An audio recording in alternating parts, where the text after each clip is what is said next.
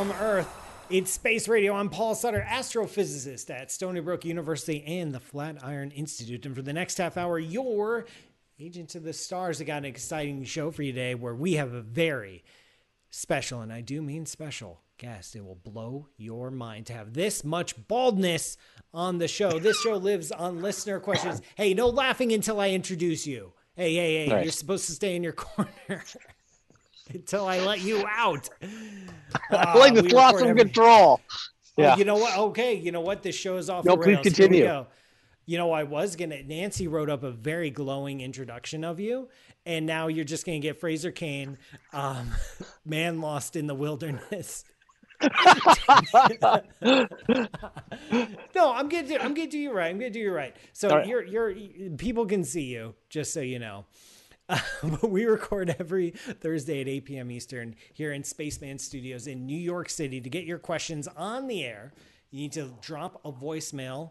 Go to spaceradioshow.com. You can also join the Space Cadets tuning in live from around the world, including but not limited to Mount Everest. I do not believe that.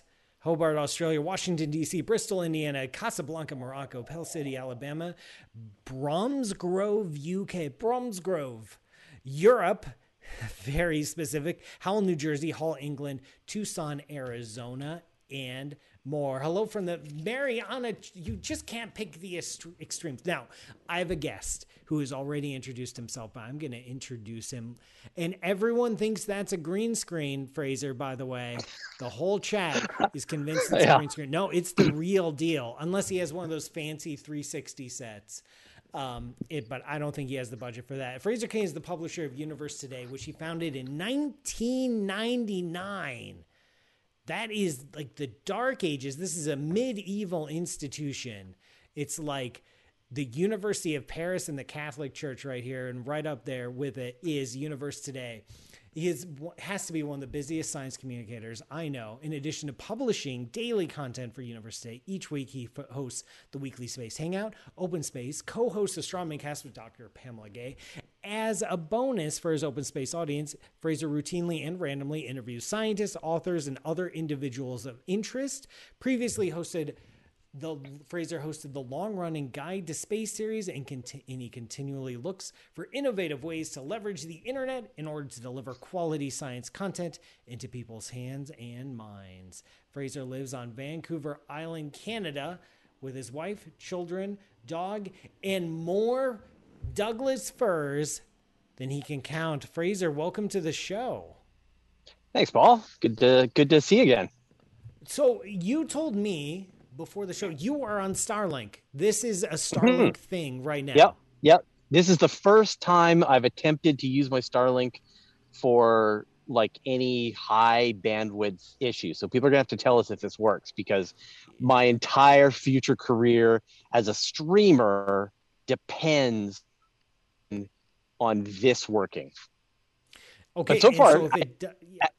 if have it as a drop, like I'm out of a job. Like if I can't make this go, if Musk lets me down, then I have to go back to square one. So, so that's a good question. Is Musk letting you down? How is Starlink? Is Starlink the future? And what are we going to do about this whole ruining astronomy thing? Well, so okay, uh, so you're you guys are gonna have to tell me if Musk is letting me down. I mean, so far I don't think I haven't lost connection with you in the 15 minutes or so that we've been we've been hanging out what does it hold for the future of astronomy? I mean, I mean, Starlink's a big problem. I mean, I'm not going to lie. It is, it is definitely, you know, for for regular people who want to go in and look out at the night sky and not see this grid of lights. Don't worry, you're not going to be able to see that. Even in the darkest skies, you're not going to be able to see starlinks with your unaided eye. But the astronomers, especially the ones who are working with the big observatories, the the the Vera Rubin Observatory and so on, you know, they're going to have a degraded astronomy experience because of all of these mega constellations that are going up. And when you think about the potential benefit, I mean, obviously, you know, me being able to live in the middle of a Canadian forest is a benefit. But when you think about around the world, the half the population of planet Earth that doesn't have access to the internet, this is going to be the way that they get online for a reasonable expense compared to what it would take to run fiber optic cable for 100 kilometers to a small town in Australia. So, so weighing that, the mistake I think was just not bringing in the astronomy community early on and working with them to mitigate and come up with solutions. Like, like there should have been way more conversation. There should have been years of talks, years of discussion, compromise before these things launched to try to solve the problems and now it's you know it's this whole problem these there's 1700 of them up there right now uh, and and now they're going to have to try and reel them back in yeah, so but, it but it's seems like, like pretty obvious. Like you're you're putting something up in space and putting a lot of shiny things in space. This might irritate the astronomers. Did no one in yeah, SpaceX yeah. Uh, like think of that? Right. Well, and I and I think that like is it more important for the rest of humanity to get internet than for astronomers to have a perfectly pristine night sky? And I think the answer is yes. And so, and so that, but that depends on Musk fulfilling that and SpaceX fulfilling that promise of giving people internet, and that is still unknown. I mean, obviously, here I am. I'm, I'm I've got internet, and I can imagine if it wasn't my trailer in the middle of the forest and it was actually a uh, a, a community center in the middle of a small town in Australia, suddenly they're able to give internet access to a, a large area that could never have access before. So, so I think that that you have to have on the one hand you got this betterment of humanity matched with all of the downsides and i feel like the time should have been spent to mitigate those issues and yeah and astronomers end up holding the short end of the stick on this one yeah, it, it really is a shame because now it appears to be this massively polarized issue where you either pick Starlink and internet access for the entire world, or you pick a bunch of nerdy astronomers with their telescopes. And yeah. surely, surely, it's it's 2021, folks. Surely we we we have fancy stuff. We figured out problems. Mm-hmm. Uh, we can yeah. solve. We can have both. We can have both. Uh, you you we could brainstorm a bunch of solutions right here that I'm sure would get us halfway there. That, like, for example, just how um, the broadcasters used to get access to the public airways, but they had to provide certain amount of value to to get out public messaging. What if every mega constellation that wants to go up also has to provide a certain amount of space telescope access to astronomers to compensate for the loss of of the ground-based observatories that they're losing because it's not 100% they're going to lose it's going to be a degradation what about spending more time mitigation what about figuring out perfect orbit so that the so that the satellites don't fly overhead of the big observatory centers in chile and and and mauna kea and things like that so I, i'm sure people could have come up with better solutions but it's unfortunately again now we're just you know it's it's too late these things are is it too late for any of these solutions is starlink and OneWeb no. and all the others. No, no, no, no. It's not too late. Yeah, I mean the great thing is they're so low. I mean, I mean, I think people are always so freaked out about how many of the satellites there are and how how they're so low in in orbit. But actually, low is good. Low is is is degrades quickly you launch a Starlink up, and if you don't continuously thrust it, it will return to the, it'll burn up in the atmosphere within a couple of years at the most. While there are satellites that are at a thousand kilometers and higher that are going to be up there for decades, even centuries. And so there's no getting them back. And so I actually think that that this low Earth orbit zone is the place where we is I would be happy to see only satellites launched into low Earth orbit and not into higher orbits because low Earth orbit, if you've made a mistake, if there's impacts, they all just crash back down into the atmosphere and they disappear. So yeah, that's that's that would be my preference. I'd be interested to see, you know, could we have weather satellites? Could we have communication satellites? Could we have GPS? Could we fulfill, you know, Earth observing satellites, have them all be low Earth orbit, but then just be really careful about where they orbit so that you can mitigate their impact on astronomers. Here, here. Where do I sign the petition? I don't. I. I don't. I. This is this is the government now trying to have gonna have to figure this out. And uh, you know, even if Starlink gets its wrist slapped and says it can't do it and it has to shut down, and in two years they all crash into the Earth. China is going to be building its mega constellation. Russia's building a mega constellation. The Europeans, like this is happening. And so now the question is, how do we get along together? We, and I'm not going to again. I'm not going to. That's yeah, what we do. Yeah, yeah, we, yeah. We and so I'm. I totally get that astronomers are furious, and and I think that it's it's an outrage that the companies didn't listen to them before just launching. But it's also a sign. I, I've seen public comments about this of how. Uh, like everyone's like, okay, so astronomers lose out. Like, what are they doing anyway? And so, mm-hmm, yeah, this is potentially this was a failure of science, basic science communication, of communicating the value of fundamental research and fundamental science, where people didn't say, oh, I automatically recognize and understand the value that fundamental yeah. astronomy provides to my life and our civilization as a whole. That is something worth preserving. Now we have to go out and argue that case. Yes as the as the rockets are going up. And there's two i mean there's there's there's sort of two sides to it. I mean there's obviously there is an actual practical use for time domain astronomy which is hunting for asteroids hunting for the killer space rocks that could ruin our our lives. And the worse astronomy gets then the harder and harder it is to find those space rocks moving because you've got a, a, a satellite trail running right through the the the asteroid in your image. Oops. But oops, yeah, yeah, we would have seen it, but it turns out there was a, a satellite trail running through it, and so we weren't able to spot it. Um, and and I think you know, obviously that's a practical, but it is kind of a stretch. Like the number of times that we're likely to be hit by the killer asteroid is fairly low, and so I think that that that argument isn't very strong. I think the argument that is the strongest is that basic research is important, and and we don't know what basic in terms of high energy physics, in terms of particle physics, in terms of biology. And yet, when we look at what happened with the coronavirus, we suddenly were able to take advantage of this brand new technology, the mRNA vaccine methodology, to stop theoretically a, a virus in its tracks. And it took 20 years. And suddenly, this this virus comes along and it's and it's ready to go and this and it wouldn't have happened without the basic research. And so the argument should always just be that basic research is important and it should always have a seat at the table and and not be you know you should never get go down that slippery slope of saying yeah but like what have you done for me lately? What what practical benefit am i going to get from this weird basic research that you're doing the answer should always be we don't know, but it's important and it's cool and it could turn into something like lasers.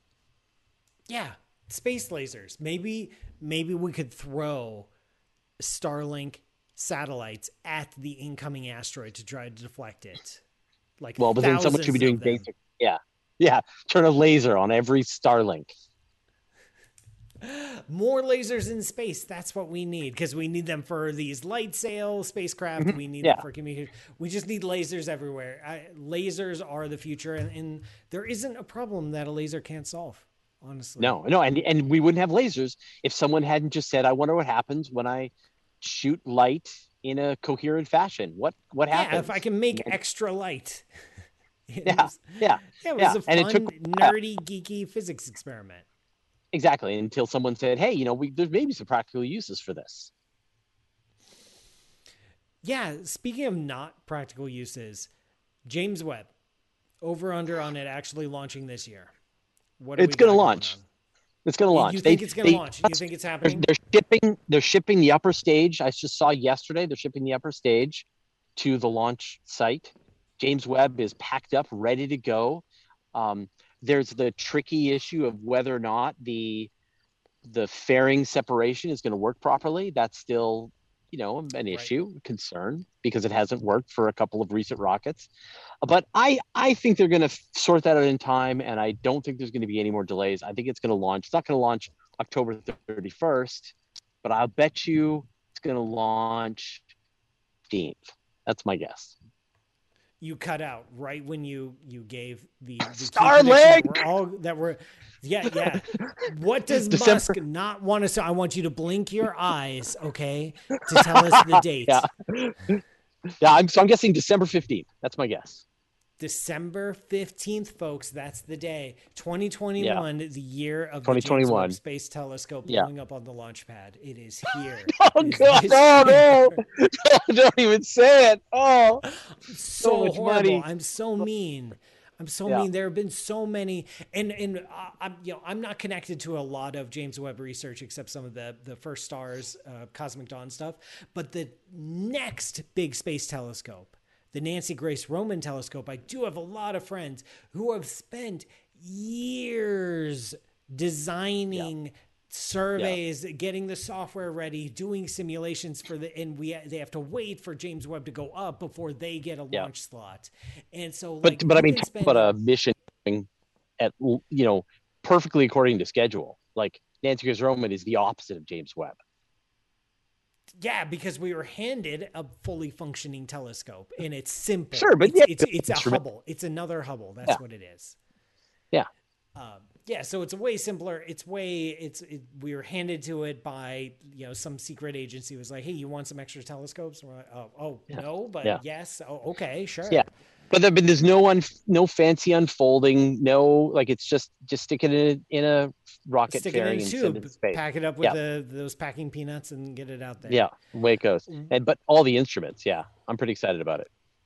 Yes. What what the heck is going on with Boeing?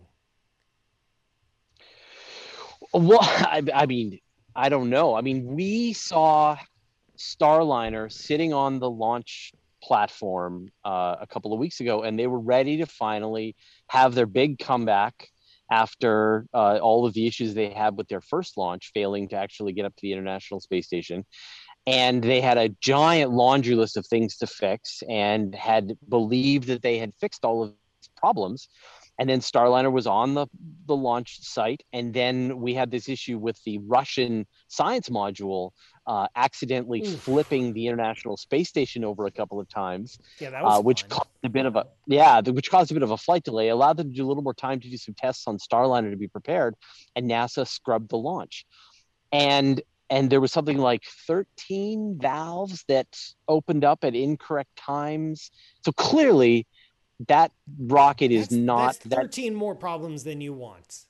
Yeah yeah. And so you know clearly this is they're going to have to go back and look through what's going on with starliner step by step. Um, and who knows if it'll even launch by the end of the year. Speaking speaking of things that may not launch by the end of the year. So yeah it's a, and and SpaceX is now about to run their first private launch of of the Dragon right. capsule with the Crew Dragon, yeah. Yeah, so they're going to send. So they've already done two launches with Crew Dragon. They're going to send a private launch. There's many more launches coming up with with Crew Dragon. So they're really running away with it. So at this point, Boeing has got to really demonstrate that they can, eh, you know, come up with solve these hardware problems and make this thing fly. I, I don't think that they will be canceled though. I think the original you think they insight yeah, well, I think the original insight was really solid, which was have some competition, have multiple providers. Don't be stuck to one way to get to space. So if there's if there's some problem with SpaceX, you can fly with Boeing, and if there's a problem with Boeing, you can fly with SpaceX. And you're, you know, you, they've got the Cygnus um, cargo vessels going up, and there's other mm-hmm. ideas as well. So I, I think, and I'm sure once Starship starts to fly, I'm sure eventually blue origin will try to offer up some kind of solution to go to space as well. So so i think it makes sense to even if boeing is having trouble it makes sense from nasa's leadership side to to just keep keep them in the game and you know it's going to take them more time but eventually they'll be able to fly and you'll have a way to get humans to space via multiple methods. And i think that's the safe way to go it, it definitely is. Um, uh, speaking of all this this private space flight, let's say tomorrow Elon Musk announces that Ingenuity Four is going to be Ingenuity Five, and you go out to your local wilderness grocery store and you buy a, a, a Muska bar and you open it mm-hmm. up and there's the golden ticket. So Fraser Cain is right. invited yeah. to Ingenuity Five. Are you going on that ride? Oh, see, normally I say no but now there's been like a couple of flights on the Crew Dragon. The International Space Station has been inhabited for a long time. There's lots of rescue vehicles. I think I do. I'm only in space for like a week. Yes. Yeah, I think I I think I do that flight. You know, like if it's like the Mars trip, I, it's like no way. Not a chance. I mean, technically, pieces of you will end up on Mars, like more likely than not. But just not right. all but even so, like time two years, sequence. yeah, two years, space radiation. No thanks. I'm out. Yeah. And to go to a So- desert, to go to a So you would cold do vacuum Ingenuity desert. Five. Would you do Virgin Galactic? Would you? Someone gave you a free ticket. Would you do that one? Uh, yeah, I think so. I think so. You know, it's like a it's like an afternoon of your time. Yeah, that would be I'd be down with that. Again, I think I want to see a few more flights, if you see more few more safety going on. yeah. But I like like Earth is the best. And and the moon like I would go to the moon if I could go there for a week. And I would go to Mars if I could go there for a week, but you can't go to Mars for a week. You have to go for two years yeah, you don't get that. so choice. you don't get that choice and so mars is mars is would be interesting but it's this cold vacuum desert of just red sand like Who I can see- there. What's the Yeah. appeal? yeah i don't get it. I mean i get it. Like, i get it it's the frontier. Like that's that's what it is is that people want to test themselves on the forge of space exploration to go to a place where where their survival is not assured and they're having to grow potatoes out of their poop. Yeah, But- just like Utah. Yeah, but I think that that that there are places here on Earth where you can test yourself to the absolute limit. I I literally live on the island where they filmed that Alone TV show. So you know, if you want, And you if you wanna try you looks totally alone. I know if you want to try struggling in the on Vancouver Island's forest uh, and see what you're made out of, this island breaks people. Turns Who don't have meat, which is uh, Bear's favorite Yeah. food. I do. I do have bears on my property. Yeah.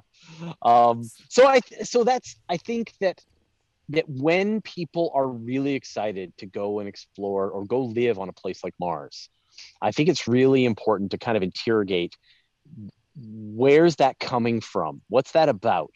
You know, is it that you just want the challenge? Is it just that you're excited? Now, are you excited because that's what Star Trek told you to be excited? Because Star Trek is a lie, right? Wait, what? Star Trek is real.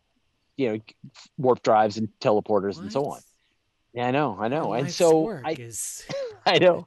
And so I, I, I really think that that there will be a science station on Mars. There will be a science station on the moon. It'll happen within our lifetimes, and there will be a permanent inhabitants on the moon, Mars, a couple of asteroids, in space stations, for a long time. But I really don't think that people want to live on Mars as much as they think they want to live on Mars. Yeah, I, I feel like there's going to be a lot of people who get to Mars and say, oh, there's no air and I feel funny. Yeah. Yeah, And I want to go outside. Yeah, but you can't because the radiation. In fact, we just ran a story on you today that now looks like greenhouses won't work on Mars because of the cosmic radiation. Oh, you dang cosmic radiation. Yeah, Who's getting yeah. up in so, there? Yeah, so so in other words, if you just have like a glass greenhouse with your plants growing inside of it, the cosmic rays will be blasting the, your plant's DNA apart faster than it can can function. And so your plants have to live underground. So so you've got to dig tunnels, stick your plants in your tunnels. You get down inside your tunnels with your plants, and you just like this is your life now. You just say, this is your life. This is you're Yeah. mole, a Martian mole person. A Martian mole person. You know, by helping humanity get its spread its eggs out of one basket. Yeah. Mm, that's that's not a great basket though. No, no, I mean, like being able to sit in your Martian greenhouse, look out over the desolate Martian expanse and see the green growing food all around you. That was like the one last thing that it had going for it. But now, you know, you sit in your greenhouse as your plants are just getting uh, torn apart at the atomic level by cosmic rays. Just, just make you cry. we do our best. So, Yeah, yeah, I know. Man, we really so, so kill. what, what what is the future of space over the next few decades? You think in our lifetimes there are going to be permanent bases, with like how we have Antarctica bases where we're rotating Mm-hmm. Yeah, people in and out. On Moon and Mars. Antarctica base, the International Space Station. I think that is the is the perfect analog for what the future is going to look like until space becomes trivialized. So there will be some time in the future, 100 years from now, 200 years from now, when we've got compact, solid hydrogen uh, pellets that we put into our spacecraft that allow us to fly around this solar system no problem. When we've mastered all kinds of closed environmental ecosystems and there will be this tipping point when it does make sense when in fact launching an orbital colony and living up there makes as much sense as living down on planet earth. But that's a long way off and yeah, I think Edward it's I think Antarctica. One of the space cadets is bringing up. I don't see people flocking to live in the Sahara. Like if we yeah. can trivialize space, we can trivialize the middle of a desert or the middle of Antarctica or or underwater uh, cities. Uh oh. Uh oh. We lost you, Fraser. Okay, sorry. Um, there you are. Yeah. Okay, I'm back. I'm back. Yeah. So, so yeah, I th- I think that. Uh, Antarctica is the exact analog that that a future lunar base, a future Mars base will look exactly like Antarctica. That there will be people, there will be more and more infrastructure built up in that location. People will fly in with supplies at enormous expense and do really useful and fascinating science. And we will all be gripped by what they discover. It's going to be wonderful. I'm gripped. You know what else is gripping? The end of this show.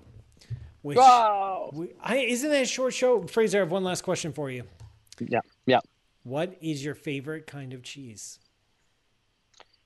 Smoked Gruyere. Smoked Gruyere. That's a lovely selection. I do not have a smoked Gruyere. Do you want to stick around while I eat? I eat some cheese. Sure. Yeah. Fraser, where can people? Where can what, people find? What do you have? Oh, I, will share with you. But first, where can people in the middle in the middle of the Canadian forest uh, is the where they can find me. No, I obviously Universe Today. Uh, so I will be returning to regular broadcasts from from Universe Today headquarters in the next probably month or so. So in September, and uh, people will be able to enjoy the trials and tribulations as I as I attempt to uh, run my my broadcasting studio out of the back of a trailer. And go to universetoday.com, sign up for my newsletter, get the podcast, and hopefully things will go smoothly until I'm cut like a proper studio built. All right. I can't wait. I can't wait. How long is that going to take? Yeah. Probably about four months. So I'm, I'm staring at an excavator right now, and we plan to break ground in the next probably week to build the actual shop studio best of luck with that. Thank oh, you, sir. But I'm I'm opening up this cheese. This cheese, you can stick around for this. This is gonna be fun, Fraser. Um, yeah. Our cheese, as everyone knows, our cheese is brought to you and me, mostly me, because it's right here in front of me, by Dom's Cheese, D O M S Cheese.com. They do deliver. They do ship you just gotta write them an email. They're the they're like they are fantastic. They're passionate about cheese. You think I'm passionate about cheese? I'm just an enthusiastic amateur. These are professionals. All right, these are. I cannot believe PhD... that you got a cheese sponsor. Dream come true. Dream come true right here. Fraser. Yeah. Oh my gosh! Today's cheese brought to us by Dom Cheese. These guys, these are like the, the the PhD astrophysicists of cheese and they give me cheese for every show. Today's is a Tegel. I think I'm pronouncing it correctly. Look at that. Mm, that looks good. This translates to brick in Swedish. We've got a Swedish cow's milk cheese here. It's produced by Almnäsbruk, an organic farm situated on the picturesque west coast of the second largest lake in Sweden. That's one way to describe it. Goes back to the 18th century. Estate was home to a brick factory. 400 Holstein cows. Their milk gets sucked out of them and pumped into a copper vat. Yeah. The curd is cut with rotating harps. I guess it's not a musical harp. That would be ages, better though. That'd be cooler that would be way cooler and it's like making this wonderful sound uh, this flavor of tegel becomes increasingly rich and complex as it ages with a saltiness and a prickliness on the tongue balanced by sweetness caramel and a hint of grass and of grass. Pair it with Chardonnay, a Riesling, a hard cider, or a Bock beer, or just eat it straight. Mm-hmm. Mm-hmm. I I get that prickliness. Hmm. It's a little punchy. prickliness. Mm-hmm. It's a little feisty going down. Like mm. it's it's it's it's not just going to mellow out. Like some cheeses are like, okay, I'm being digested. This one's going down with a fight. Mm-hmm. It's in a corner. It's got some claws to it. Mm-hmm. Now I've I've heard. I don't know if you've been following this, but people have figured out how to make cheese without the cow. You've been. Would you eat that? Yeah, you on your way the, to Mars. You you get the sheep or the goat. Or no, no, no, like a bacterial. Like they figured a way to to teach bacteria how to make milk proteins. You know what? We spent so much time wondering if we could do it.